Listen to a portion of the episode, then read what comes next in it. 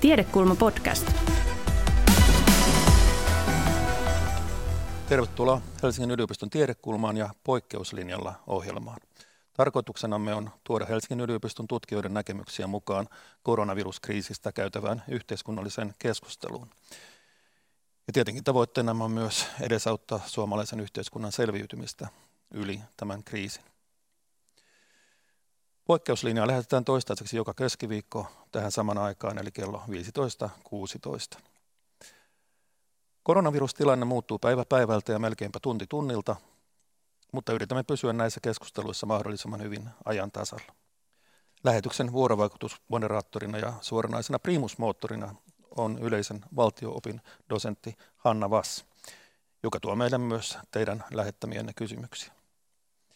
Minä olen Pekka Sauri ja toimin työelämäprofessorina valtiotieteellisessä tiedekunnassa. Tämän päivän vieraana ovat viestinnän professori Anu Kantola. Tervetuloa Anu. Kiitos, kiitos. Ja poliittisen talouden tutkija Antti Ronkainen. Tervetuloa Antti. Terve, terve. Ja keskustelun isona teemana on demokratian tulevaisuus koronaviruksen jälkeen. Säilyykö avoin liberaali demokratia tämänkin maailmanlaajuisen kriisin yli? Miten käy pohjoismaisen hyvinvointimallin? Pysähtyykö globalisaatio? Yleisökysymyksiä voi esittää WhatsAppin kautta numeroon 050 311 9811. Tämän pitäisi näkyä myös kuvaruudussa. Ja Facebook Liven kautta Tiedekulman Facebook-sivulla. Mutta ehkä aloitetaan pohjoismaista hyvinvointimallista. Mitäs luulette, mikä on pohjoismaisen hyvinvointimallin kestävyys nykyisessä kriisitilanteessa ja sen jälkeen? Tuleeko se muuttumaan tavalla tai toisella? Miltä tilanne näyttää yhteiskuntatieteen näkökulmasta? Anu. No tämähän tavallaan osoittaa niin kuin se pohjoismaisen hyvinvointimallin tota, perusasiat tosiksi.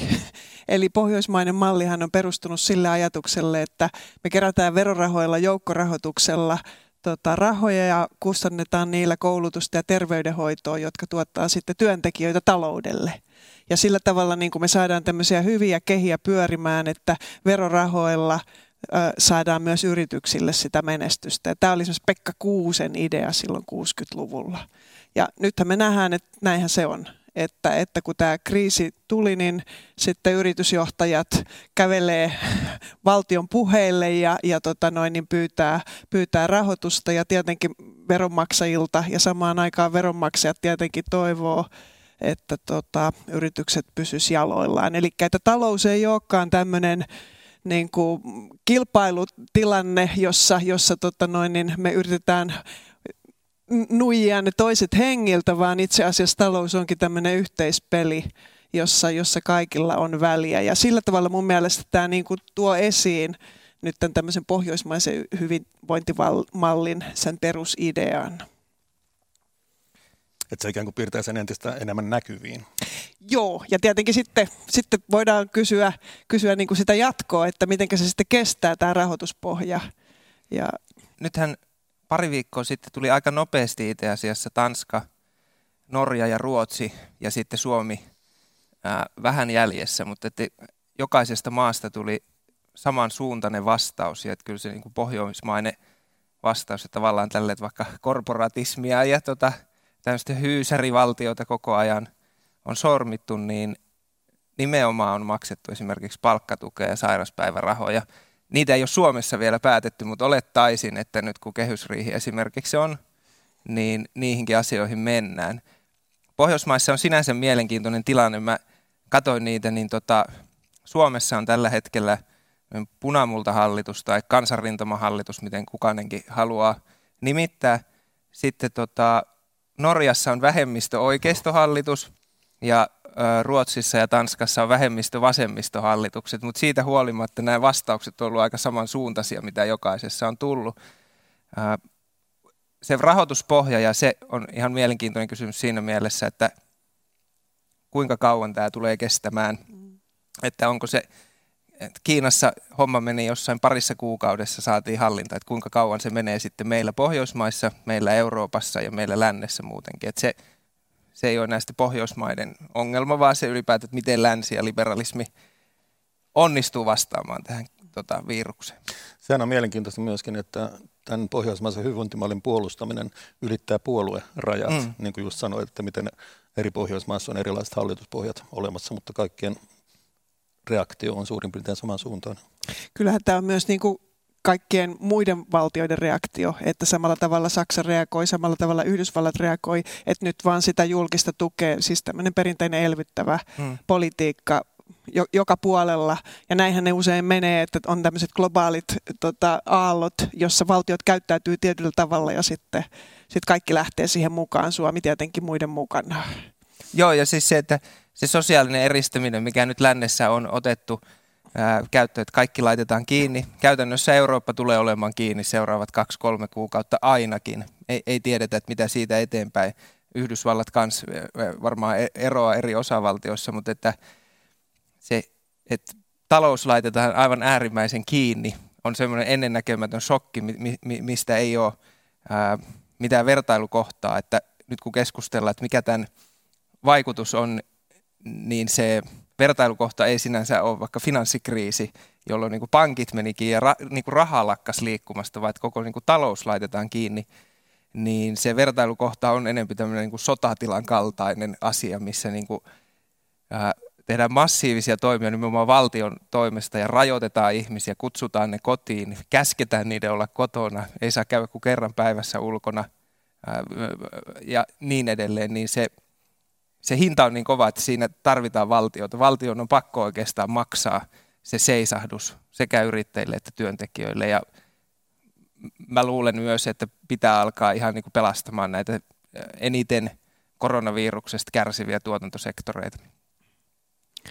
Ja kiinnostavahan tulee sitten sen jälkeen, että, mm. että kun se lasku tulee maksuun, että, että tota, mitenkä se hoidetaan. Ja sehän esimerkiksi mun mielestä toisen maailmansodan jälkeen, niin sehän hoidettiin veropolitiikalla niin, että tuli erittäin raju progressio verotukseen. Mm. Että esimerkiksi Jenkeissä niin progressio oli, saattoi olla semmoista 7-80 prosenttia rikkaimmat maksoa omista veroistaan että tota, tulee niin kuin, vai, vai onko sitten niin, että tulee semmoinen kova kulukuri, että jos ajatellaan nyt sitä pohjoismaista hyvinvointimallia, mm. josta Pekka lähti liikkeelle, niin meillä käydään vielä niin kuin todella kovat keskustelut sitten, että mitä tapahtuu. Ja tässä on niin kuin tietysti semmoinen kiinnostava asia, että niin kuin oikeastaan Berliinin muuri, muurin murtumisen jälkeen nyt valtiot mm. ensimmäisen mm. kerran, no ehkä, ehkä 2008 myös, mutta nyt ensimmäisen kerran valtiot niin kuin näkyy, että ne tekee jotakin positiivista. Mm. että, että sehän paljon oli se markkinoiden vapauttaminen johtui siitä silloin 80-luvulla, että valtiot ajautu ongelmiin. Ne oli tehottomia, yhteiskunnat oli hyvin stagnoituneita, e, e, ei päästy kuluttamaan, talous ei kasvanut ja, ja tota noin, niin siihen oli sillä niin kuin järkevät syyt ja, ja valtio oli todella niin kuin huonossa huudossa eri puolilla maailmaa. Se oli korruptoitunut ja huono. Mutta nyt, nyt niin kuin valtiot tekee jotakin positiivista, niin seuraako siitä sitten joku tämmöinen uusi uusi tota New Deal-tyyppinen mm. poliittinen aalto, että nähdäänkin, että hei me voidaan tehdä myös asioille jotakin. Et, et mun mielestä tässä on niinku kaksi tulevaisuuden tutkijat aina katsoo, mm. että pitää olla monia skenaarioita, mm. että musta tässä on vähän sellainen kauhuskenaario, että ruvetaan sitten leikkaamaan ja, ja, ja ajaudutaan jonkinlaiseen kuristamiseen ja toisessa ääripäässä sitten tämmöinen niin kuin positiivinen, että py- lähdetäänkin investoimaan ja rakentamaan yhdessä näitä yhteiskuntia. Mä, mä, mä luulen, se on jännä, että se mieliala on silleen, että okei, nyt tuli tämä kriisi, nyt on tämmöinen kaksi-kolme kuukautta, niin kuin ollaan kotona, talous pysähtyy, mutta sitten välittömästi lähdetään palaamaan niin kuin takaisin tilaan, missä oltiin vaikka viime marraskuussa, että siihen normaaliin, mutta että mä, mä luulen jo, että se suuri asia on tapahtunut, että mi, mi, mihin, mi, mi, minkä tämä kriisi saa aikaan on se, että nämä sekä julkiset että yksityiset velan määrät tulee kasvaa valtavasti ja se, se Siis ihan, e, meillähän ei ole edes vielä mitään dataa, että mikä se niin kuin tälli on, mikä tulee noista sulkemisista, mutta että, että, että il, ilman niin kuin suuria tämmöisiä valtiovetoisia interventioita, niin tota, se velkalasti tulee olemaan niin suuri, että se, että se vai, muuttaa sen pelitilanteen. Että on vaikea varmasti enää sen jälkeen sanoa, että nyt tämmöisellä kulukuurilla lähdetään takaisin sitä pistettä kohti, missä oltiin ennen tämän kriisin alkua, joka oli jo liiallinen tavallaan. Et siinä se yksityisten yritysten, kotitalouksien velkatilanteet tulee muuttumaan ja julkiset. Ja, ja tietenkin tässä vaiheessa on mahdoton arvioida, mutta mä luulen, että se vaikutus tulee olemaan valtava. Voiko velkaa ottaa rajattomasti? No Paul Krugmanhan siis sanoo, että tota, se on ihan vanhanaikainen ajatus, että valtiot maksaisivat takaisin velkansa, mutta tota noin, niin, mä en tiedä, mä luulen, että tässä me ollaan niin kuin aika semmoisella niin kuin tallaamattomalla alueella nyt, että nimenomaan se velan kanssa. Mutta tietenkin kyllähän niin kuin toisen maailmansodan jälkeen velat oli todella isoja ja, ja, ja sotavelkoja jouduttiin maksamaan ja, ja, ja näin, että mä, ja mullakaan ei ole, niin kuin, mä, en, mä en tiedä mi, missä mittasuhteessa tämä on vaikka tota, toisen maailmansodan velkoihin, että kuitenkin nyt täytyy ottaa huomioon, että meillä on aika hyvin, hyvin tota noin, niin toimeen tulevat yhteiskunnat ja tämä, tämä tota noin, niin puhutaan ehkä nyt kuukauks, kuukausista, että ei, ei tietenkään, niin, niin, näin, ehkä ei, että, että tota noin, niin tässä mennään kyllä tosi niin kuin epävarmassa tilassa tietenkin niin. koko ajan. Semmoinen, että dy- dynaamisesti niin ei voida sanoa, että tuon pisteen yli ei saa enää velkaantua. Että se dynamiikka tulee siitä, että, että lähteekö velka kasvamaan eksponentiaalisesti, että jos yhteiskunta ei, ei kykene maksamaan, että aina pitää huolehtia siitä velanmaksukyvystä ja se niin kuin, tuottavuuskehitys pitää olla tavallaan parempi kuin mitä, miten velkaantuminen kasvaa. Ää, mikä oli jo ennen tätä koronakriisiä semmoinen kasvava konsensus ja huoli – ekonomistien kesken oli se, että finanssikriisin jälkeen velka kasvoi jo niin paljon, niin e- erityisesti julkinen velka, että sitten kun oletettava seuraava kriisi tulee, niin tota, se tavallaan valtioiden kyky vastata siihen tulevaan kriisiin, mikä nyt olikin sitten tämä koronakriisi, joka oli aivan paljon äärimmäisempi, mitä kukaan osasi odottaa, niin, ja samaan aikaan sitten keskuspankit oli tehneet taas omalta saraltaan niin paljon, että että myös tämmöinen rahapoliittinen elvytysvara oli käytetty. Ja, ja semmoinen yleinen oletus ää, oli se, että kun se seuraava kriisi tulee, niin rahapolitiikka ja finanssipolitiikka ajautuu lähemmin yhteen. Ja, ja nimenomaan sen takia, että tämä finanssipoliittinen ja rahapoliittinen liikkumavara on pienempi, niin joutuvat tekemään jonkinlaista yhteistyötä. Ja jo ollaan nähty viimeisinä viikkoina, että keskuspankit on tehneet kaikkensa rauhoittaakseen markkinoita – ja sitten myös niin kuin finanssipoliittisesti on tehty aivan hurjia summia. Nyt aamulla oli just tieto, että Valkoinen talo ja kongressi on sopineet siis 2000 miljardin elvytysohjelmasta, joka on kaksi kertaa suurempi, mitä Bush ja Obama vastasi finanssikriisiin. Eli, e, ja, ja tämä tapahtui siis viikon aikana, että se lähti jostain 700 miljardista, ja se paketti, mikä nyt sovittiin, niin se riittää tosiaan pariksi kolmeksi kuukaudeksi eteenpäin. Että se lasku tulee olemaan valtava, ja ehkä voi olla myös liian aikaista alkaa sanomaan, että miten tästä nyt palataan niin normaaliin. Meinasin just kysyä, tuota, että onko tämän kriisin jälkeen normaalia, niin. mihin palataan? Mä luulen, että se normaali muuttuu tuossa matkan varrella, että mi- mi- mitä kohti sitten lähdetään, mm. mutta että tämähän ei ole mistään vaikka alhaisesta tuottavuudesta johtuva kriisi, vaan tämä vaan niin kuin tuli jostain ulkoapäin ja se iskee duunaria, yrittäjää ja joka paikkaa vähän eri aikaa, mutta täysin, täysin ennenkuulumaton ja ei, ei kukaan olisi osannut viime vuoden lopulla arvata, että tämmöinen tapahtuu. Jos palataan vielä tähän avoimen yhteiskunnan tulevaisuuteen. Siis nythän me eletään aika, jossa meillä on valmiuslaki, jossa, joka keskittää vallan maan hallitukselle. On odotettavassa varmasti erilaisia niin kuin liikkumisrajoituksia ja muitakin ehkä pakkokeinoja. Puhutaan niin kuin Uudenmaan rajojen sulkemisesta, mikä näin äkkiä katsoen vaikuttaa jonkin verran niin kuin logistisesti hankalalta, hankalta toimenpiteeltä. Millä, miten tämmöisestä niin kuin poikkeustilasta ja ikään kuin vallan keskittämisestä päästään palaamaan sitten tähän meidän rakkaaseen avoimeen, avoimeen liberaaliin demokratiaan? No tota, en mä siitä suorastaan kauhean huolissaan ole, että puretaan ne säännökset. että, että mä jotenkin ajattelen, että tämä on niin erityinen ulkoa tuleva tämmöinen niin kuin biologisperäinen uhka, että, että mä on ennen, jos kun puhutaan esimerkiksi perusoikeuksista nyt kovasti, että onko se, onko se tota perusoikeuskysymys, jos uudelta maalta ei pääse muuhun Suomeen, niin sitten mä mietin myöskin, että, että tota, onhan meillä vaikka ne terveydenhuollon työskentelevät ihmiset, että kyllähän heilläkin pitää olla perusoikeus vaikka omaan terveyteen sillä mm. tavalla, että, että tota noin, jos sinne paukataan sitä väkeä, potilaita yhtäkkiä niin hirveästi, että he, heidän työskentelynsä vaarantuu. Puhumattakaan tietysti siitä, että, että jos ihmiset mökkireissuillaan vaarantaa toisten ihmisten hengen, niin, tota noin, niin on näilläkin ihmisillä, joiden henki vaarantuu niin kuin perusoikeudet. Mm. Että mun mielestä niistä perusoikeuksista ei pitäisi puhua sillä mekaanisesti, mm. että, että meillä on esimerkiksi oikeus aina liikkua, kun, kun se ei ole niin, että usein toisen oikeus sitten lyöki korvalle jotain toisen oikeutta. Ja tässä nyt täytyy olla mun mielestä semmoinen niin kuin terve järki siinä, että tota noin, niin mitä oikeuksia tässä ja, tota, kunnioitetaan. Ja, ja, ja sitten tietysti voi ajatella, että kuitenkin tämä nyt tulee olemaan poikkeustilanne, että nämä tämmöiset sulkutoimet, niin yleensähän ne maailmalla ei ole kestänyt sitten kuin ehkä pari kuukautta. Voi tietysti olla, että kestää nytkin pidempään, jos tulee niitä aaltoja ja, ja tota se aina pitää esimerkiksi vetää uudelleen takaisin se, että meidän täytyy eristäytyä, jos se tauti nostaa päätänsä. Mutta tota, toistaiseksi ainakaan mä en ole nähnyt nyt semmoista niin kuin liberaalin demokratian suurta uhkaa tässä tilanteessa.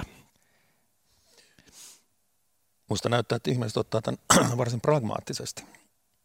Ja Suomihan on perinteisesti sellainen kansakunta, joka on tottunut luottamaan, luottamaan viranomaisiin ja tottelemaan niin kuin ohjeistuksia ja niin edelleen. Ja vaikka tässä nyt on puhuttu siitä, miten no, hiihtokeskuksessa biletettiin ja, ja kuinka yli 70-vuotiaita on vaikea saada pysymään, pysymään niin kuin kotosalla ja niin edelleen. Mutta jos katsoo tuolla kaupungilla, niin kyllähän se on täysin hiljentynyt.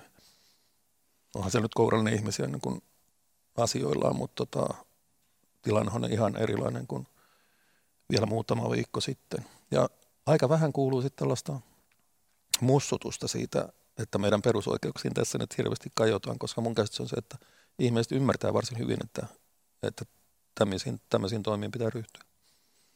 Niin kyllä mullakin tämmöinen vaikutelma on, että tota, se on ihan, ihan hyvin jotenkin suomalainen yhteiskunta nyt tähän lähtenyt mukaan. Ja tietenkin tästä täytyy myös ottaa huomioon se, että me ollaan koko ajan niin kuin epävarmojen asioiden kanssa tekemisissä. Et nyt esimerkiksi tuli tämä tieto tästä THLstä, että et tota, tai että oli tullut Suomeen nämä 200 000 ulkomailta palaannutta, joilla sitten ei kerrottu, että sun pitäisi mennä karanteeniin. Ja, ja että tämmöinen asia oli niin kuin unohtunut, niin, tota noin, niin tietenkin se on, niin kuin, se on tosi tyhmä asia tai mm. ikävä juttu, mutta että siis myöskin toisaalta sitten, että kyllä tämmöisiä asioita myöskin tapahtuu tässä koko ajan, että ei ihan kaikessa pystytä olemaan niin kuin ajan, ajan hermolla tai asioiden hermolla. Ja tietenkin niin kuin koko ajan myös käydään keskustelua siitä, että mitkä toimet tässä nyt on järkeviä ja mitkä ei. Ja varmaan sitten jälkiviisaana osataan hyvin sanoa, että mm. mi- miten se meni, mutta, mutta tota noin, niin toisaalta sitten kaiken tämän takia, tämän epävarmuuden takia on tosi hyvä, että keskustellaan koko ajan niistä asioista,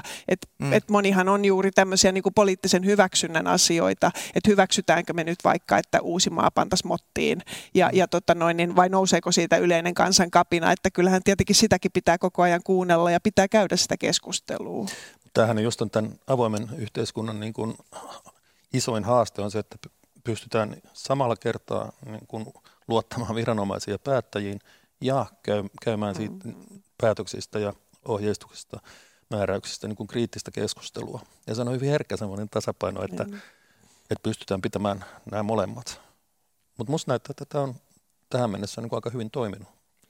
Jari Tervo sanoi, että suomalaiset on koko ikänsä harjoitellut tätä tilannetta varten kököttämällä kotona, että nyt on näytön paikka, missä tuota, katsotaan. Toistaiseksi se näyttää siltä, että ainakin tuo Hesan keskusta on ihan hiljainen ja mitä siellä rallattelemaan, kun mikä on auki mm-hmm. kohta. Näin, mutta mutta mut siihen poikkeustilaan vielä ja tähän liberaaliin, niin ne, ne, on, ne, ne on ristiriitaisia asioita. Poikkeustilassa nimenomaan heitetään tää, nämä niin kuin perusoikeudet ylemmälle taholle, joka sitten päättää. Sen takia meillä on ollut vaalit ja ne nyt käyttää sitä valtaa. Ja, ja tämä on nimenomaan herkkä suhde esimerkiksi julkisen keskustelun kannalta, että, että vaikka tämä, nyt tämä 200 000 ihmistä, että minkälaista keskustelua siitä voi käydä. Että aletaanko käydä sitten, että okei, jos jo, jo, jos sitä aletaan kritisoimaan, niin leimataanko se sitten, että sä olet jotain niin kuin kansallista konsensusta ja tämmöistä yhteistyötä vastaan?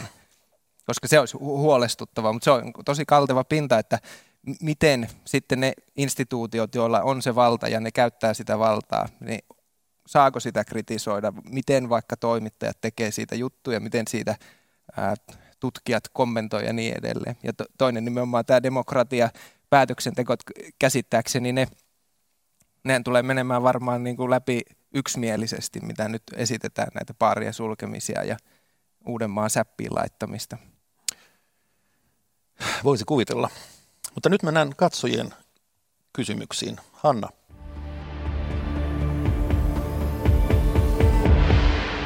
Kiitos. Yleisöreaktioista päätellen, niin, niin yölinjan comebackille ainakin tässä muodossa on ollut kova tarve. Täällä on yksi suora viesti Pekalle.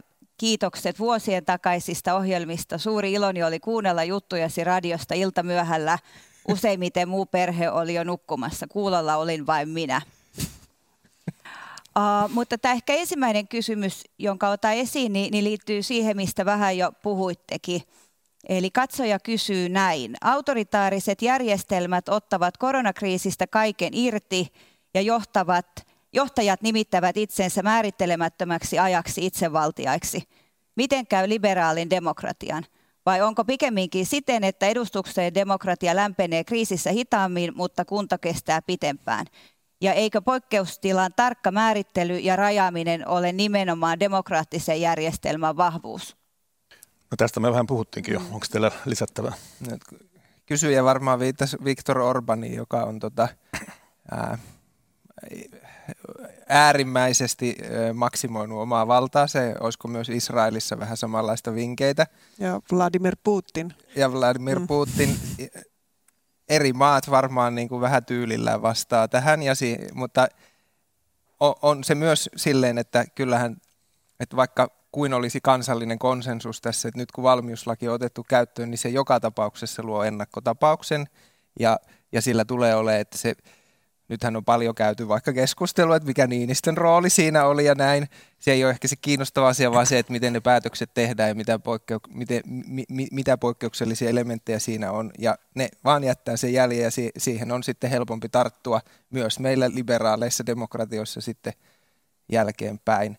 Ei, mutta eihän sitä ole missään määritelty, että missä tahdissa vaikka Euroopassa nyt nämä, kun rajat on laitettu kiinni, miten niitä aletaan avaamaan, onko se yksi päätös, jossa Eurooppa-neuvosto päätti, että no niin, nyt on rajat kiinni, vai saako siinä eri maat käyttää omaa harkintaansa, että, että ollaan tehty suuria drastisia tai suuria niin kuin valtavia päätöksiä Euroopan unionin näiden perusarvojen kannalta, ja ei me tiedetä vielä, että milloin siihen normaaliin palata.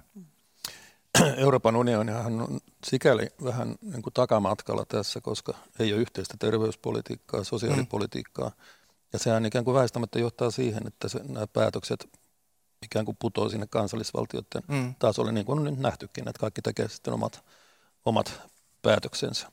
Ja saa nyt sitten nähdä, mitä tämä merkitsee sitten Euroopan unionin tulevaisuuden kannalta, että pitäisikö koko unionin niin kuin, toimintakykyä sitten lisätä unionina, eikä pelkästään mm. kansallisvaltioiden tasolla.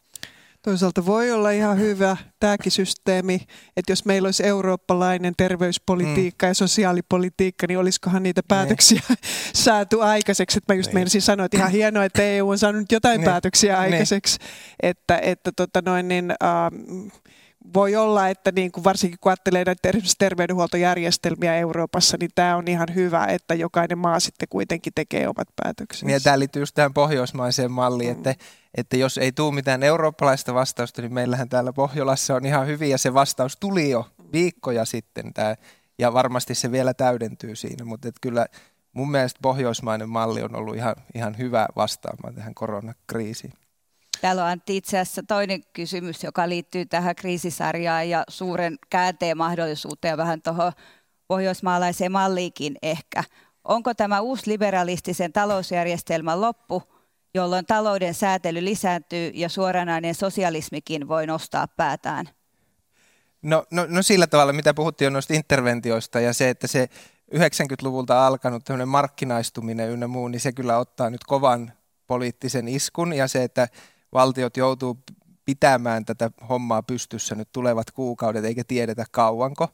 Sitten mikä se niin kuin laajempi poliittinen seuraus on siihen, että esimerkiksi kun, mistä se oli, siis kuinka paljon vaikka lääkettä Yhdysvaltoihin tulee suoraan Kiinasta, kuinka paljon aletaan arvioimaan uudelleen näitä tuotantoketjuja, kuinka paljon aletaan vetämään kotiin päin tämmöisiä strategisesti tärkeitä ää, tota, ää, tuo, tuotannon aloja tai niin kuin kan, kansakunnille tärkeitä asioita. Se nyt on yksi asia, että, että tämmöinen varmaan taloudellinen protektionismi lisääntyy. Toinen on sitten se, että kun on otettu vaikka että on laitettu rajat kiinni ja kutsuttu kaikki kotiin, niin tämmöinen paikkaan sijoittuva kansa, kansallismielisyys, nationalismi ihan vä, väistämättä tulee kasvamaan. Me ollaan täällä ja te olette tuolla ynnä muuta. Ja, ja kaikki tämä niin kuin, ajatus siitä, että valtio olisi jotenkin passiivinen ja tuolla ja oltaisiin kaikki jotenkin ylikansallisia, globaaleja. Kyllä tämmöiset niin kuin, antiglobaalit tendenssit tässä on aika vahvoja ja siinä pitää olla niin kuin, liberaalien aika niin kuin ko- kovaa vastaamassa tähän, että, että ne ää, tendenssit ei jää päälle tämän kriisin jälkeen. Mulla on ehkä vähän niin kuin myös toisenlainen veikkaus. Että, että voi käydä myös niin, että ymmärretään, että me kuulutaan koko mm. maailma yhteen. Ja, ja tota noin, että ka, kaikkialla on tämä samantyyppinen mm. niin kuin ongelma nyt ratkaistavana. Ja mä luulen itse asiassa, että, että niin hullulta kuin tämä kuulostaakin, niin, niin, tota noin, niin Trumpin tai valinta mm. on ne. aika niin kuin iso semmoinen kysymys ne. syksyllä. Että onko se Trump vai Biden? Ne. Koska jos, jos sieltä tulisi Biden läpi, niin silloin meillä tavallaan niin kuin avautuisi semmoinen ajatus, että voidaan tehdä yhteistyötä.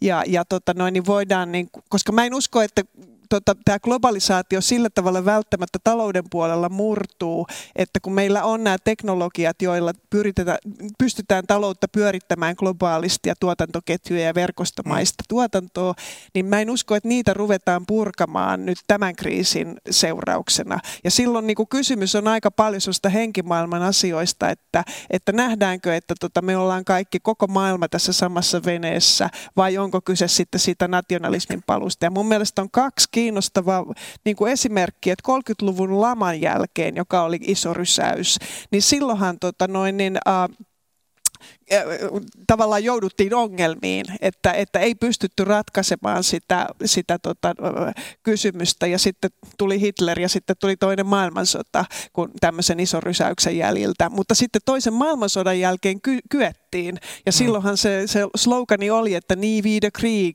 että ei enää koskaan tätä Ranskan ja Saksan välistä mm. sotaa ja sen takia ruvetaan rakentamaan kansainvälistä yhteistyötä ja kansainliittoa. Ja sitten samaan aikaan kuitenkin niin kuin valtiot rakensi tätä from warfare to welfare mm. politiikkaa, että, että tota noin, niin, ne ei ole välttämättä myöskään sulje toisiaan pois, että voi tulla, mä näen niin tässä tämmöiset, tuleeko tämmöinen niin pessimistinen tai optimistinen skenaario, ja mä en osaa sanoa kumpi mm. tulee, mutta mä näen, että niin kuin nämä kaksi on mahdollisia. Palataan vielä tähän globalisaatiotyömaan vähän myöhemmin. Se on, se on niin kuin erittäin iso kysymys. Mutta onko meillä Hanna Muuta, muutama vielä. Yksi on sitten vähän sellainen filosofisempi kysymys. Mikä on se terve järki tai maalaisjärki, johon nyt kuva, kovasti vedotaan? Kuka sen määrittelee? Tämä on erittäin hyvä kysymys. Tätä on näkynyt esimerkiksi sosiaalisen median keskusteluissa, että, että pitäähän nyt ihmisen pystyä käyttämään sitä tervettä järkeä. Mä oon ihmetellyt ihan tätä samaa asiaa, että kaikilla voi olla oma terve järkensä. Jos kaikki noudattaa sitä omaa tervettä järkeä, niin tota, voi mennä aika niin kuin – levälleen tämä pakka. Ja kuitenkin tämä terve järki on jotenkin hirveän vahva, vahva konsepti niin kuin monen mielessä. Maalaisjärki, terve järki. Mm. No mä voin ehkä maalaistyttönä sanoa, sanoa, että juuri näin, että sehän on siis sehän on niin kuin metafora enemmän, siis tämmöinen kielikuva, mm. että, että tota, ja usein niin kuin ajatellaan myöskin sitten, että se niin kuin on niin kuin jotakin muuta kuin politiikka, että politiikka mm. on paha ja sitten on nämä niin kuin ter, terve järki, mutta tota, niin. Et, et, tota noin, niin en mä tiedä, onko siihen niinku semmoista lopullista selitystä, mutta olen samaa mieltä, että ei sille ole mitään kauhean hyvää yksilitteistä sisältöä, että sitä käytetään vaan perustelemaan omia näkemyksiä. Tai se tässä tilanteessa nyt vaikka on se, että, että koko Suomi ajetaan enempi tai vähempi alas, jotta siinä on joku järki, niin on esimerkiksi, että pysy kotona, että älä nyt lähde niin rallattelemaan sinne eteenpäin, jotta, jotta se tauti ei leviä. Mm. Ka, siis ihan, ihan tämmöinen, että e, e, kai, kai siinä vedotaan jotenkin, että mm. ollaan yhdessä tässä, että tämä, tämä isku on kova, ollaan nyt kotona vähän aikaa ja katsotaan, miten tämä menee. Ja kyllähän se on tietysti niin kuin tervettä järkeä, että jos tiedetään kerran, että tämä virus tarttuu pisara- ja kosketustartuntana, mm. Niin kai nyt järki sanoo, että jos pysyy etä, etäällä toisesta ihmisestä, niin se, se tarttuu vähemmän. Niin, niin, mutta sitten se, että nyt on paljon ollut näitä, tähän tuo tämmöisen sukupolvien välisen jaon tavallaan, että, että nyt yhtäkkiä onkin alettu syyttää vaikka nuoria siitä, että te, te rallattelette ja te vaarannatte niin kuin yhteiskunnan vanhemman väestön ja tästä tulee tämmöinen ja, jakolinja, mutta se, sitä mä en ole niin itse ymmärtänyt tämän terveen järjen mukaan, että monet on sanonut, että ei väliä, että se ei kosketa mua, varsinkin nuoret, mutta että, että eikö siitä ymmärretä sitä, että siinä voit samalla kuitenkin niin kuin tartuttaa monia eteenpäin. Eikö se kuulu tähän terveen järjen piiriin? Kyllä mulla ainakin on kotona abiturientti, joka heti kun mä yritän lähteä ovesta ulos, niin mihin sä, mihin sä menossa? Tiedätkö, tiedä, että tämä on karante. Täällä olisi yksi aika hyvä kysymys jäljellä. Koronakriisin vaikutukset säteilevät ennen näkemättömällä tavalla kaikilla yhteiskunnan alueille. Poikkeusolojen ja vääjäämättömän joukkokaranteenin sosiaalinen häiriö tuntuu kaikkien arjessa – ja politiikkatoimien systeemiset vaikutukset tulevat oleva, olemaan dramaattisia myös yhteisöllisyyden ja sosiaalisen oikeudenmukaisuuden näkökulmasta. Mistä näkökulmista te itse kukin yhteiskuntatieteilijöinä ensisijassa tulkitsette tilannetta? No niin, Antti. No, just kun tultiin tänne ja kysyi, että miten, miten menee, niin jotenkin yleinen fiilis oli, että vielä naurattaa, mutta katsotaan, että miten vielä kesän jälkeen tota, jaksaa tätä. Mutta onhan se niin kuin mentaalisesti aika raskasta, että sä oot vaan kotona, saat käydä ehkä kaupassa. Tietenkin on, että sä voit sosiaalis, niin kuin, että onneksi meillä on tieto liikenneverkot ja, ja sosiaalinen media ja kaikki tämä, että sä voit jatkaa työntekoa, tai kaikki ei tietenkään voi, mutta että suuri osa voi olla yhteyksissä muuhun maailmaan, mutta onhan se mentaalisesti kova asia, että ihmiset eristyy ja tämmöiset sosiaalinen kanssakäyminen vähentyy, että se on ehkä semmoinen puoli, nimenomaan tämä kriisin sosiaalipsykologia, se on vielä niin tuore, että tässä ei olla oltu kuin pari viikkoa ja tämä vielä menee tälle huum- huumorilla. Mutta että mi- miten jaksaa ja miten ymmärtää, koska kyllä se niin kuin poikkeustila koskee ää, omaa mieltä ja omaa jaksamista ja, ja siitä varmaan toivoisin, että siihenkin kiinnitetään huomiota, kun nämä valmiuslait on isketty läpi ja Uusmaa on lyöty säppiin ynnä muuta, että miten ihmiset jaksaa ja että sitä jotenkin vastuuta ei vaan laiteta tuota yksilöille siellä kotona, että pärjäilkää. Mä luulen Antti, että täällä kysyjä halusi vielä erityisesti tietää, että mikä on se sinun oma ohjenuora tai mitä, mitä sä tavallaan olet itse jotenkin lukenut tai mistä näkökulmasta tulkinnut tätä tilannetta? Tätä tilannetta. No mä, mä oon vähän silleen nörtännyt aika paljon, että nyt on ollut ihan ammatillisesti hauskaa, että kaikilla on ollut kiire kertoa, että mistä tämä johtuu ja sitten on saanut niin kuin loputtomasti lukea erilaisia jut- asioita, että mitä tämä tarkoittaa. Se on ollut vaan ehkä älyllisesti stimulo- stimuloivaa ja illat pääksytystä lueskellut kaikkea kivaa. Mutta että yksi asia on se, että me ei vaan tiedetä. Se on vaan hyväksyttävä, että tämä on niin suuri epävarmuus ja suuri kummallinen loikka, mihin hypätään. Eikä, eikä, ei, ei, ei voi vastata kysyjälle siitä, että loppuuko uusi liberalismi ja koittaako sosialismi. Me ei vaan tiedetä tällä hetkellä. Nyt ihan viime, parin viime vuorokauden aikana on tullut se, sellaisia heikkoja signaaleja, että ihmiset rupeaa niin kuin kasetti pettämään. Varmaan monista erilaista, erilaista syistä, mutta just tämä tämmöinen omassa mökissä niin kuin kyhjöttäminen – alkaa käydä niin kuin raskaaksi. Että tota, ei voi loputtomiin katsoa vanhoja elokuvia ja TV-sarjoja tai tuollahan kiertää tätä vitsiä, että tiesittekö, että kilon riisipaketissa on 6778 niin riisin jyvä ja, ja näitä. Mutta kyllä mun mielessä on pari semmoista periaatetta, mitä kannattaisi nyt noudattaa tämmöisten ahdistusten niin kuin helpottamisessa. Eka on se, että niin kuin jakaa näitä muiden kanssa, ettei jää yksistään, koska jos yksistään jää, jää niin kuin möyrimään tämmöisten ahdistusten kanssa, niin nehän kasvaa, saattaa kasvaa hallitsemattomasti. Eli se jakaminen on niin tärkeä asia. Ja toinen on myös sitten se, että kannattaa nyt pikkusen säännöstellä sitä niin kuin sisään tulevan niin kuin informaation mm. määrää. Koska siinäkin niin kovalevy täyttyy kyllä aika, aika äkkiä. Ja kun tätä siis tulee niin kuin taukoamatta joka tuutista tulee niin kuin uutisia, asiantuntija-arvioita, ennusteita, ties mitä. jota mä huomasin tämän itsessäni niin kuin joskus viime viikonloppuna, että hei, että nyt, nyt niin kuin poikki, että tota, mä en pysty ottamaan tätä kaikkea vastaan. Ja mä luulen, että tämmöinen säännöstely olisi itse kullekin varmaan niin kuin hyvä, tai, tai määrittäisi jotenkin ne ajat, koska käy katsomassa niin kuin uutisia tai tiedotteita, ettei se mene niin kuin ihan tukkoon, siis koko, koko pää. Joo, kyllä. Sama, sama mä huomannut saman asian, että täytyy, täytyy rajoittaa. Sitten mä ehkä, ehkä niinku se näkökulma, mikä mulla on yhteiskuntatieteilijänä, että tämä on niinku tämä on myöskin niin kuin erittäin hieno hetki katsoa sillä tavalla, kun yhteiskunta nousee mm, esiin. Mm, mm, että meillä on ollut niin kuin pitkän aikaa semmoinen ajatus hyvin yksilökeskeinen ja, mm. ja myöskin semmoinen, että vaan niin kuin niillä parhailla ja huipuilla on väliä. Mm. Mutta että tavallaan nyt me nähdään, kun tulee nämä pitkät listat ihmisistä, että, että miljoonat ihmiset tekee niin kuin ihan älyttömän tärkeää työtä meidän edestämme tai meidän mm. vuoksemme. Et, että tota noin, ja sitten kun nähdään myöskin se, että kuinka me kaikki ollaan niin kuin riippuvaisia toisistamme, niin kuin kovimmat yritykset ja, ja, ja tota noin, niin sitten me pienet ihmiset, että, että tota noin, niin tässä niin kuin nousee se yhteiskunnan kokonaisuus esiin. Ja sitten ehkä myöskin, niin kuin mä tietysti kun mä oon viestinnän tutkija, niin mä ajattelen, että mikä pitää tämmöisiä valtavia suuria yhteiskuntia yhdessä, niin mehän ei koskaan niin kuin tavata kasvoista kasvoihin kaikkia, jotka kuuluu yhteen, mutta me vaan kuvitellaan, että me kuulutaan yhteen, että puhutaan tämmöistä niin kuin kuvitteellisesta yhteisöllisyydestä.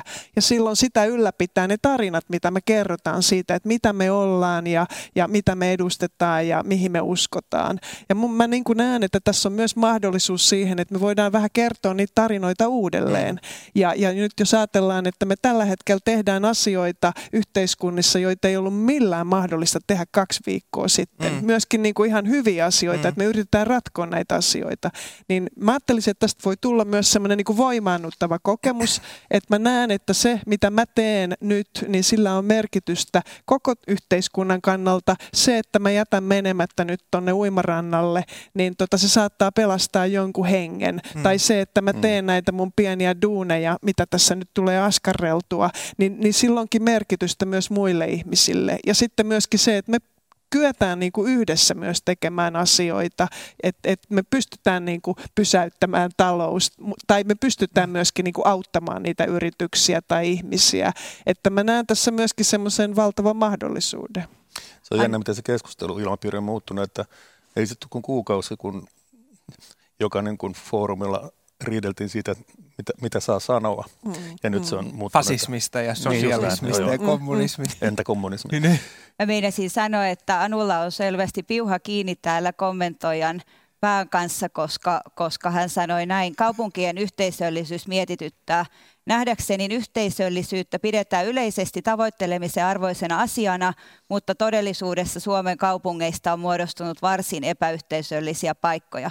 Koronan kaltainen epidemia tuo meille konkreettisen muistutuksen, että tarvitsemme yhteisön tukea ja muita ihmisiä. Tästä toivoisin keskustelua ja, ja sitä nyt tuli Joo, kyllä, kyllä. Ainakin mun mielestä se juuri, juuri näin on, että, että tota, tämä voi kantapään kautta niin kuin sitten, ja se voi myös vaikuttaa sitten jatkossa, että meille tulee semmoinen ajatus siitä, että asioille voidaan myös tehdä jotakin. Mm. Mä oon kyllä aika eri mieltä siitä, että kaupungit eivät olisi yhteisöllisiä. Jos katsoo Helsinkiä vuonna 2020 ja Helsinkiä 1980, niin tämä on ihan erilainen paikka. Se voi tietysti olla myös vähän erilaiset kokemukset, että meillä on niin kuin valtava rakennemuutos meneillään ja muuttoliike meneillään, että ihmisiä muuttaa tällä hetkellä kaupunkeihin paljon. Ja, ja silloin voi olla, että jos on vanha helsinkiläinen ja asuu kantakaupungin alueella, niin se tuntuu tosi kivalta paikalta, mutta ihmiset, jotka sitten tulee tonne pakkautuu kaupunkiin tuoreina muuttajina, niin heille se voi olla pelottava paikka tai, tai eristäytynyt paikka. Hanna, oliko tässä meidän kysymykset? aika lailla hienoja pointteja otitte kysymyksistä kiinni. Kiitoksia. No mennäänpä sitten loppu suoralle. Tätä globalisaatiota ehdittiin jo käsitellä, käsitellä hiukan tässä aikaisemmassa keskustelussa, mutta se mitä mä oon miettinyt tämän pandemian yhteydessä, todellakin sitä, että mikä tuli jo tässä esille, että onko tämä niin takapakki globalisaatiolle vai paneeko se sitten maailman niin miettimään, mitä tässä yhdessä voitaisiin tehdä. Ja populaarihistorioitsija Juval Noah Harari on just jossain artikkelissaan otti tämän esille, että tämä muistinvaraisesti, että tämä on osoittanut sen, että maailman yhteisöllä ei ole toistaiseksi ollut keinoja ikään kuin toimia yhdessä, vaan eri maan osat suorastaan niin kuin toimii erikseen, kansalliset valtiot toimii erikseen ja, ja niin edelleen. Ja tietysti voidaan ajatella, että tämä koronavirus on ikään kuin, voidaan sanoa, että ikään kuin globalisaation niin kuin sivutuote tai niin kuin kansainvälisen liikkuvuuden. Mutta se kannattaa muistaa, että ei tämä ole ensimmäinen kerta. Sata vuotta sitten oli Espanjan tauti, johon kuoli miljoonia ihmisiä. Jos mennään vielä kauemmas taaksepäin, niin musta surma, joka tiettävästi tuli myöskin niin kuin globalisaation mukana. Eli laivoissa tuli niin kuin rottia, jotka levitti, levitti tätä ruttoa. Ja siitä on siis satoja vuosia. Että ei, tämä ei ole ensimmäinen kerta, kun ikään kuin globalisaatio tuottaa pandemioita. Ja mä kuvittelin sillä tavalla, että tässä saattaa niin kuin ensikädessä tulla tämmöinen niin kuin globalisaation takapakki, että hei, niin kuin puhuttiin, että päätökset niin putoavat kansallisvaltioille ja niin edelleen. Mutta tota, Anusa sanoi että myös, että voi olla että toinen mahdollisuus, on, toinen vaihtoehto on olemassa, että tämän jälkeen niin kuin vähän samalla tavalla kuin toisen maailmansodan jälkeen niin kuin tulee tämmöinen kuin never again ilmapiiri, että mitä me voidaan tehdä tulevaisuudessa, että tämmöinen niin tilanne estettäisiin. Ja mä näkisin, että se on suorastaan niin kuin väistämättömänä, tai vaikea kuvitella, että sitä ei, ei tulisi. Että sen jälkeen, jos tässä nyt on jonkinlainen niin takapakki ja yhteyksien vähentäminen ja kansallisvaltioiden roolin nousu, niin veikkaan kyllä, että varmaan järjestetään joku kansainvälinen kongressi, missä sitten mietitään, että miten, miten tämmöistä niin kuin tulevaisuudessa selvitään nyt, kun tämä pahin, pahin tilanne saadaan ohi. Jo ennen koronakriisiä mä vähän opponoin tätä suotuisaa näkemystä siinä, että, että jo ennen koronakriisiä oli tämmöiset niin kansallismieliset, mm. protektionistiset ää, tendenssit, kehityskulut päällä ja että se korona voi hyvin kiihdyttää näitä. Tässä yksi mielenkiintoinen kehityskulku esimerkiksi on se, että kun Yhdysvalloissa on Trump, joka ei oikeastaan, niin kuin, että hän laittaa sen talouden todella paljon edelle ja ajatellen näitä presidentinvaaleja ynnä muuta ja sanoo, että kohta pitää jo alkaa purkamaan, että eihän tästä mitään tule, että, että kaikki seisoo. Ja sitten mitä ollaan käsitelty tässä, että Euroopan unionissa ei oikein ole vielä ainakaan mitään tämmöistä Euroopan laajusta vastausta, niin mitä on Kiina tehnyt tällä hetkellä? Se on jakanut ympäri maailman maskeja ja resursseja ja lääkäreitä ja tota, tietoa ja sitten ää, tavallaan iskenyt. Kiina todennäköisesti tulee ää, hyötymään tästä koronakriisistä, jos nämä kehityskulut jatkuu tällaisena, kun ne nyt viimeiset viikot, viimeiset kuukaudet on mennyt. Ja tässä esimerkiksi tässä globalisaatiotendenssissä, mihin se Hararikin viittasi, se sanoi, että meidän pitää valita nyt, että otammeko me tämän kansallisen ratkaisun vai tämän globaali ratkaisu. Ja tässä tämä Kiina meille lännessä on mielenkiintoinen, että otetaanko me vastaan se Kiinan apu vai ollaanko me, että se ei kelpaa meille, että me halutaan jotenkin, libera, me, me liberalismit vastataan tähän, että, että te autoritaariset valtiot siellä. Ja tämä, että tavallaan tässä on päällä tämmöinen kansanterveyden ja kansantalouden ää, itä-länsi-ottelu päällä ja, ja vahvistetaanko me sitä tässä ja, ja, ja, ja se näkyy, mutta paljon on ollut sellaista kommenttia esimerkiksi ää, Helsingin Sanomien pääkirjoituspalstalla on ollut suurta kipuilua tämän suhteen, että onko se Kiina liian autoritaarinen vai onko se ollut kuitenkin tehokas ja pitäisikö meidän seurata sitä ja meneekö meillä nyt liberalismi tähän. Ja, ja tämä on mun mielestä se suuri kysymys, mikä liittyy mm. tähän globalisaatioon ja yhteistyöhön, että tuleeko tämä koronakriisi vahvistamaan tätä uutta kylmää sotaa, mikä oli jo päällä, tai Yhdysvaltojen ja Kiinan välistä tämmöistä taloudellista ää, kalistelua, mikä oli käynnissä. Mun mielestä siinä yksi avain avain tota noin, niin on nyt täs, nämä seuraavat kaksi-kolme kuukautta mm. Yhdysvalloissa, mm. koska se vähän, mitä mä ymmärrän tota, epidemiologiasta tai on lehdistä mm. lukenut, niin näyttää siltä, että Yhdysvalloissahan se tilanne luultavasti menee tosi kamalaksi. Kyllä että, että, että siellä niin kuin todella, että se Italia toistuu Joo. siellä pahimmilla alueilla. Ja se on mun mielestä sitten erittäin niin kuin, siis ikävää tietysti, mutta myös niin kuin sitten jännittävä nähdä Trumpin kannalta, mm. että mulla pikkasen on tällä hetkellä niin kuin peukku alhaalla, että, että tuleeko Trump uudelleen valituksi, että, että sitten kun alkaa tosiaan niin kuin kuolleita olla ja sairaalat on tukossa ja kaikki, mm. kaikki sekasin. Ja, ja silloin, jos Trumpia ei valita, niin sitten sieltä tulee niin kuin Biden, jolla on mm. erilainen linja. Ja sitten Kiina taas, niin et Trumphan on ollut nimenomaan Kiinan kanssa kalistellut, mm. niin silloin mä ajattelen, että silloin sieltä voi löytyä se Kiinaan se silta. Ja, ja tota Kiinan kanssa, niin ei, ei, ei tota lännellä ole semmoista niin kuin perustavaa kanttia ollut niin kuin Kiinan kanssa ajautua niin kuin perustavalle mm. tota, törmäyslinjalle, että, että totta kai me ollaan niin kuin kriittisiä Kiinan ihmisoikeuksien kannalta mm. ja, ja niin kuin vaikka tämän heidän niin kuin vakoilujärjestelmänsä ka, tota, suhteen, mutta sitten käytännössä kuitenkin se on ollut aina niin, että Kiina on niin suuri talousmahti, että ei sen kanssa haluta ruveta sillä konfrontoimaan, mm. ja sen takia musta on ollut hyvin jännä, just niin kuin sä oikein kuvasit munkin mielestä, että Kiina on nyt ollut tämmöinen goodwill mm. tota, linjalla, että Kiina niin kuin nyt ojentaa sieltä sitä mm. kättä, että, ja jos siellä on sitten, tämä on nyt mun ajatus, jos Biden on siellä sitten tota vastassa, vastassa, niin siinä, siinä mielessä niin kuin tämä positiivinen skenaario tai tulevaisuus on myös mahdollinen. Mutta Mutta se on hyvin herkkä asia, ja tämä ihmisoikeudet vastaan niin kuin kauppapolitiikka.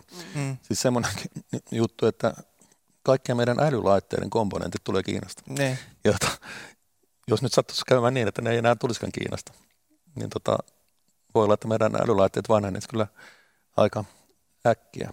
Ja monihan nyt ihaili sitä, kun siellä Wuhanissa, mistä tämä pandemia lähti liikkeelle, niin oliko se nyt viikossa, kun ne polkas pystyy niin kuin sairaalan mm. hoitamaan, hoitamaan näitä potila- tartunnan saaneita potilaita. Ja tota, hyvin tehokasta kyllä, mutta tota, todennäköisesti sitä alta jyrättiin nyt sieltä toista pois, että saatiin se sairaala pystyyn, mutta sairaala saatiin pystyyn. Ja voi olla, että Suomessa vastaavan sairaalan pystyyn saaminen olisi kestänyt ehkä jonkin verran kauemmin. Mm. Montakin asiaa, mitä tulee tästä kaikesta mieleen. Se on tosiaan, että se Yhdysvaltain tilanne on niin kuin pelottava tällä hetkellä, että kun, siis että sen lisäksi, että, että kantaako terveydenhuoltojärjestelmä, niin ihmiset on niin paljon terveydenhuollon ulkopuolella, että se jälki voi olla todella rumaa. Että sinänsä niin kuin Euroopassa en niin, niin paljon huolestuta, ole huolissani siitä, mutta että se oikeasti pelottaa, mitä se tekee sille Yhdysvalloille se tauti ja, ja toivon, että se ei niin kuin pahaksi mene. Ää, niin, niin siihen Kiinaan vielä, että kun finanssikriisi ää, oli ja mi, mikä siihen oli ratkaisu, oli se, että finanssikriisin jälkeen Kiina nousi ää, ylivoimaiseksi veturiksi maailmantalouteen ja keskuspankit – ja, ja nyt ää, ne keskuspankit on tavallaan, ää, tota, ni, niiden, ne, ne voi ylläpitää tätä, mutta tätä kriisiä ne ei voi ratkaista. Se on po- politikoiden tehtävä. Ja sitten toisaalta, että mikä tulee olemaan tämä niin kuin Kiinan uusi rooli tämän niin kuin koronakriisin jälkeen, niin se, se tulee olemaan keskeistä. Ää, ää, kaikki talous, toistaiseksi mitä on indikaattoreita, niin näyttäisi, että Kiina nousee sieltä paljon nopeammin kuin me juuri tämän takia, että tota, miten siellä on niin kuin tehokkaasti ja erittäin niin kuin suurilla toimenpiteillä vastattu siihen. Ja, ja mun mielestä se taas palautuu siihen, että, että voi, voiko liberaalit demokratiat ö, vaihtaa tietoa ja olla y- yhteistyössä näihin tota, Aasian autoritaarisempiin valtioihin. Mikä, mikä se on se trade-off, mikä se on se diili tässä asiassa. Ja, ja, ja, ja, ja tämä on se Esimerkiksi tämä, että kun siellä Wuhanissa on yritetty alkaa purkamaan nyt tätä eristystä, niin siinähän nimenomaan on ollut nämä älylaitteet keskeisessä roolissa, koska siellä ne on täysin valtion omistuksessa. Siellä voidaan seurata ihmisiä ja voihan niitä seurata täälläkin, mutta ne on isoja näitä Facebookia ja muita, että onko, onko meillä halua vaikka mennä sellaiseen järjestelmään, jossa valtio seurailee ihmisiä, antaa sieltä lupia, no sulla on nyt vihreä, sä saat mennä ulos, sulla on keltainen, sä saat käydä vaan Niin. kaupassa, sulla on punainen, sä pysyt Ei. nyt kotona. Onnistuuko meillä tämmöinen? Ei, ei tuu onnistu, eikä sitä Mm. varmaan tulla käyttämäänkään. Että, Mm. Niin. Mutta se on sitä Niin. tehokkuutta, miten siellä toimitaan. Niin, se, on, ja näin. se, on, se on aivan, se ei ole mitään liberaalia. Mut entäs jos käy nyt sitten niin, että Kiina selviää tästä viruksesta ensimmäisenä? Ja nythän nyt viimeaikaiset tiedothan on sitä, että siellä niin kuin Mm. tartun, tartunnan saaneiden määrähän on niin kuin huomattavassa laskussa.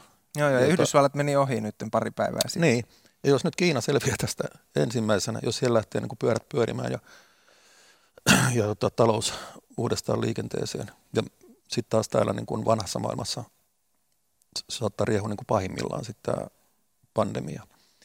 Niin se on jännä, että miten se tasapaino sitten asettuu sen, sen jälkeen. Mä luulen, että siitä kuitenkin tulee olemaan semmoinen niin kuin ehkä kuukausien maks tai korkeintaan tota noin, niin tilanne tavallaan, että, että kyllä sitten varmaan, jos Kiina saa sen kuriin, niin sitten muut kop, kop, kopioi sitä mm. mallia. Yksi Kiinan, niin kuin, mä just Wall Street Journalista luin, että tota, pitkä juttu, jossa oli, että Kiinan, siinä epidemiologit arvioi, että Kiinan se salaisuus on ollut siinä, että myös nämä niin kuin, tota, kaikki sairaat on pantu tämmöisiin väliaikaisiin sairaaloihin. Eli, eli tavallaan niin kuin meillä, meillä niin kuin messukeskus täyteen Mm. vähän nuhasia ihmisiä, että, että tota, ne on sillä tavalla niin kuin py, pystynyt eristämään ne kaikki sieltä, mutta nyt tietenkin sitten taas tulee tietoja niistä uusista aalloista, mm. että Hongkongissa on lisääntynyt ja näin, että Mm. mm. who knows, että tota noin, niin miten Mutta se, se, se on pelottava siinä, että se purkaminen on erittäin vaikeaa mm, ja se Mm-mm. purkaminen on varmasti vaikeampaa meillä kuin siellä, missä voi kännyköitä seurailla ja antaa ko- koodeilla mm, ohjeita mm. ihmisille. Ja siellä on ihmiset, että et, kaikki käyttää yhtä sovellusta ja mittailee kuumetta ja syöttää Mm, sinne mm. tietoja. Et, et se olisi ihan ennen kuulumaton, ei meillä ole mitään semmoista. Mutta va- mut se, et, et, että vaikka se niinku virus saadaan, se leviäminen, että se pysäytetään täällä, niin se aika, että me sitten palataan normaaliin, voi olla hyvinkin pitkä, jos Juu, sitä juu. lääkettä ei ole. Tosi eilen näin huojentavan oloisen uutisen, että, että tota, se virus ei, ei tota, muuntautuisi niin kuin HIV, jolloin olisi Näin. helpompi tota, kehittää ää, tota, rokote siihen. Että ei tarvitse ennakoida sitä, että Niin, niitä uusia, uusia muta- mutaatioita Niin. sitten. Näin. Mutta se vielä, mitä sanoit siihen, että jos Kiina, Kiina tota, lähtee porskuttamaan tästä nyt, kun meillä hommat niin kuin, ää, menee pahempaa suuntaan ja ruumiita tulee ja sitten vielä, että jos, jos tätä ei saada ha- hallintaan täällä, niin varmasti semmoiset kovemmat puheet alkaa täälläkin sitten saada ää, kannatusta enempi, että tämä, tämä pitää niin kuin kovin ottein laittaa jotenkin ruotuun. Minkälaisin kovin ottein? No näillä, just näillä, mitä, mitä Aasiassa on harjoitettu, että, että eri, eri, eristetään ja, ja tehdään jotain sairaaloita ja pistetään asiat ää, niin kuin ko, ko, ko, ruotuun niin kuin ko, kovilla päätöksillä. Toinenhan on itse asiassa, mistä ei puhuttu tuossa äsken, tämä niin kuin Ruotsin malli, että, että, että se on oikeastaan jännä, että se on Euroopan ainoita maita, jotka nyt antaa sen vaan sen viruksen levitä ja että katsotaan mitä tapahtuu. Laumasuoja. Niin. Se jännä, kun katselee kuvia Tukholmasta, niin siellä on ihan eri meininki kuin Helsingissä. Et porukka on, tai ainakin eilen mä katsoin jostain, niin porukka oli kadulla suurin piirtein normaalin näköisesti. Ja meillä täällä niin kuin kylmä puhuri lennättää eilispäivän sanomalehtiä tai iltapäivälehtiä pitkin mannereen, en tietenkin ketään näy. Niin, kun muutama viikko, niin nähdään, niin. niin. Kummat, kumpiko veikka se oikein. Mutta sehän on siis, se on tavallaan, tämä nyt on, että et, et me tullaan nimenomaan saamaan niinku arvokasta tietoa eri maiden toimivuudesta, niinku nimenomaan, että miten yhteiskunnan nämä turvaverkot toimii, miten tämmöinen poliittinen päätöksenteko toimii, miten vaikka ää, yrityksiä pelastetaan, miten, mi, mi, miten eri yhteiskunnat huolehtii työntekijöistä. Ja että me tullaan näkemään, että tämä tuottaa, tämä on niinku tämmöinen valtava historiallinen koe, joka tuottaa arvokasta dataa eri yhteiskuntamalleista ja siitä, että miten ne kansan terveydellisesti ja kansan taloudellisesti selviää tämmöisestä sotatilan kaltaisesta shokista.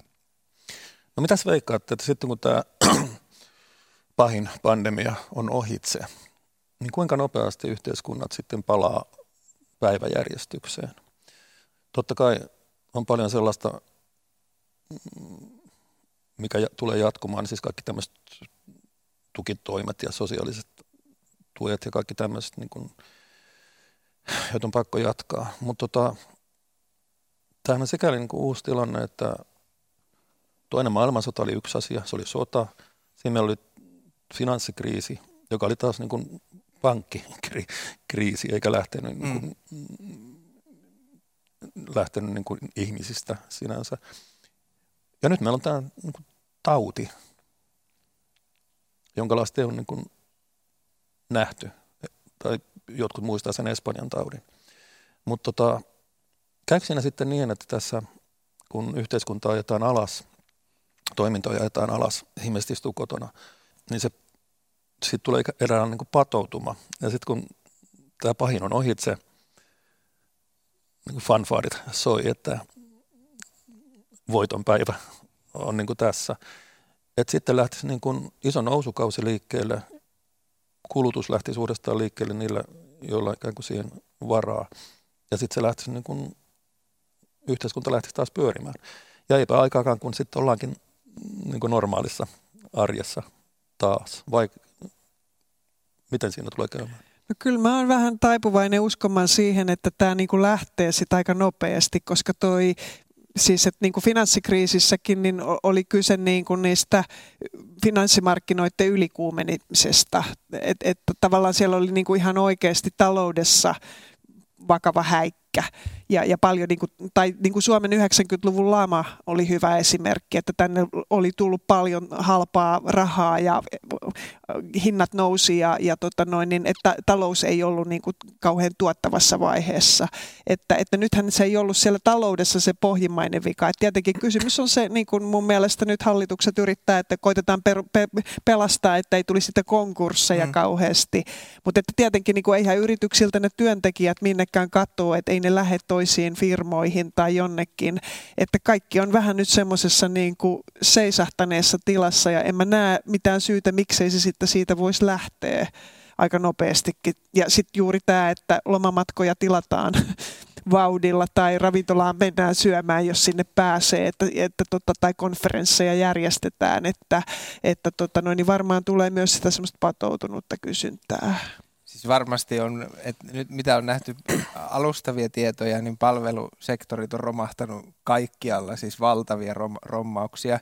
Ja, ja mitä kauemmin kestää, niin ihmiset kyllä haluaa niitä palveluita. Et sitten kun joskus pääsee karanteenista, niin niille on kyllä huutava mm-hmm. pula. Mutta se, että kuinka kestävä talousmalli tästä niin kuin koronan runtelemasta maailmantaloudesta tulee, niin nämä, mitä me ollaan keskusteltu, tämä kansallinen globaali on yksi kysymys ja sitten tämä liberaali, autoritaarinen, nämä, nämä on siitä Hararin tekstistä tavalla, että nämä on ne tangentit, missä me ollaan ja että et on monia vaihtoehtoja, mihin me voidaan tästä lähteä, että ei, ei ole missään sanottu, että se olisi hyvä tai huono tai su, suotusa tai ei suotusa. Tämä oli historian ensimmäinen poikkeuslinjalla keskustelu Helsingin yliopiston tiedekulmasta. Kiitos seurasta. Meillä oli keskustelijana viestinnän professori Anu Kantola ja poliittisen talouden tutkija Antti Ronkainen. Kiitos kun olitte mukana. Ja yleisökysymysten moderaattorina oli Hanna Vass, yleisen valtio-opin dosentti. Kiitos mielenkiinnosta ja hyvistä kysymyksistä. Seuraava poikkeuslinjalla keskustelu lähetetään ensi keskiviikkona eli ensimmäinen neljättä kello 15. Tiedotamme ohjelman vieraista ja keskusteluteemoista mahdollisimman pian mahdollisimman monella kanavalla. Viikon päästä siis tavataan poikkeuslinjalla.